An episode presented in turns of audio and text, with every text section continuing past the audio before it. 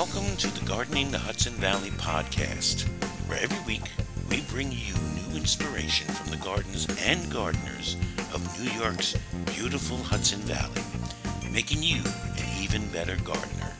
And now, here's your host, Marie Iannotti. Hello, and welcome to the Gardening the Hudson Valley podcast, the show that brings you gardening news and tips from the gardens and gardeners of New York's beautiful valley region. I'm your host, Marie Iannotti.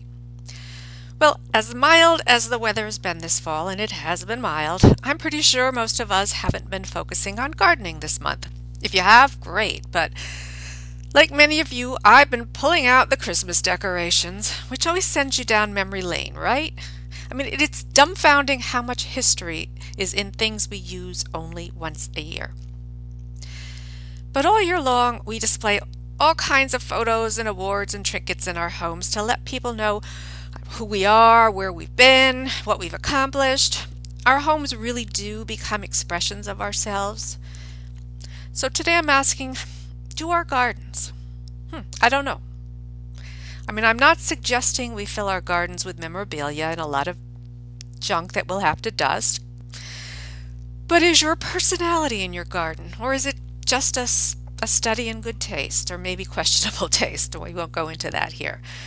But many, many of us created our gardens in fits and starts, right? But once you got past the initial stages and a real garden started taking form, you began to have definite ideas about how you wanted it to look and feel and what you wanted your garden to convey. That's not just how your garden speaks to you, it, it's what it's saying to everyone who visits it.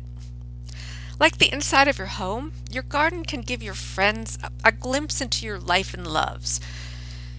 A couple of foundation shrubs and a pot of red geraniums doesn't really tell us much, but when someone makes the effort to create a garden, it truly is an active expression, maybe even more so than decorating a home. Gardens evolve and our story develops along with them.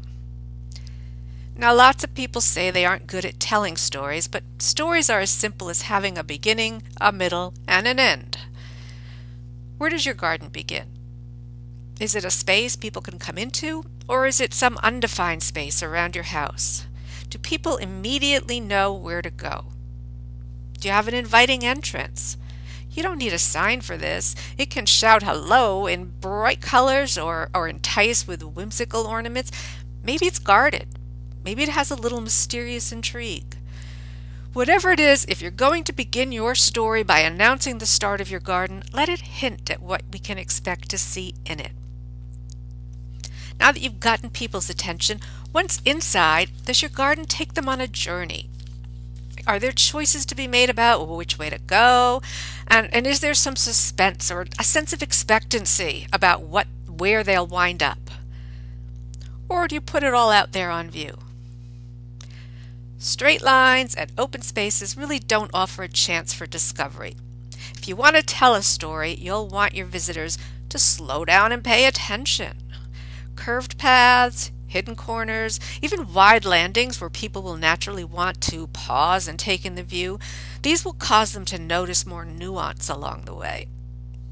If you don't have that much space, you can still evoke the sense of hidden gems by layering your plants or putting little surprises in your beds, like, like an unexpected ornament peeking out at them, or an unusual plant, maybe a black lace sambucus or yellow peony or a change in levels, whether by mounding soil or maybe you put a potted plant on a stand right smack in your border.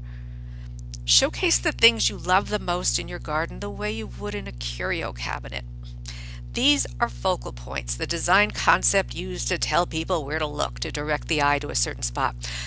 Focal points also add an element of surprise, and more than that, if you put a piece of sculpture or a large, beautiful, unusual plant in the middle of a border, you're not just telling people to slow down and pay attention, you're telling them, this is what I value. So remember that the next time you're tempted to buy an ornament of questionable taste. We won't go into that here either. But that does bring us back to what is your garden story? Does it have a theme? Does it reflect the same taste you designed with indoors, or is it your place to escape to? Are you a plant collector in search of the unusual, uh, Have you created a tropical paradise in upstate New York? Or maybe it's your own private theme park. I've seen them. Maybe you've created a very personal pass along garden, or, or like Rockefeller's Kykuit, you've got a place to showcase your taste in art. Seen that too. Having and knowing your point of view can make it so much easier to know where and what to plant, so don't be afraid to run with it. Repetition is another key component of garden design because it makes your garden feel cohesive. It also emphasizes your garden's story. Whether it's dashes of flamboyant red here and there, a particular plant that get, gets used in multiple spots, or maybe it's a plethora of frog statues. Whatever you repeat is seen as clues sprinkled about your garden that give a glimpse into your story. And finally, have a destination and make it worth the trip. It doesn't have to be grand, it usually isn't grand. You could lead us out to a great view, the perfect meditation spot, a folly, a wildflower meadow, your vegetable garden, a simple viewing bench, whatever makes you want to stop and soak it all in.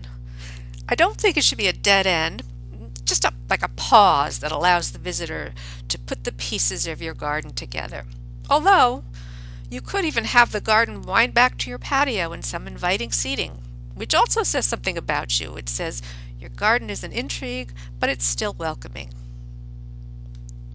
What story does your garden tell? What does it say about you? I actually would really love to hear it, and I will be posting this over on Facebook. If you'd like to share your story, please, please do. Either way, I hope you never hesitate to make your garden as personal as your home. If you missed any of this podcast, you can find the write up on the website at gardeningthehudsonvalley.com. Please stop by and pick up your free copy of How to Design a Four Season Garden. And once again, I thank you so much for listening, and I hope you'll join me here again next week at uh, Gardening the Hudson Valley podcast. And have a really sane time Christmas shopping. Take care, everyone. Bye bye.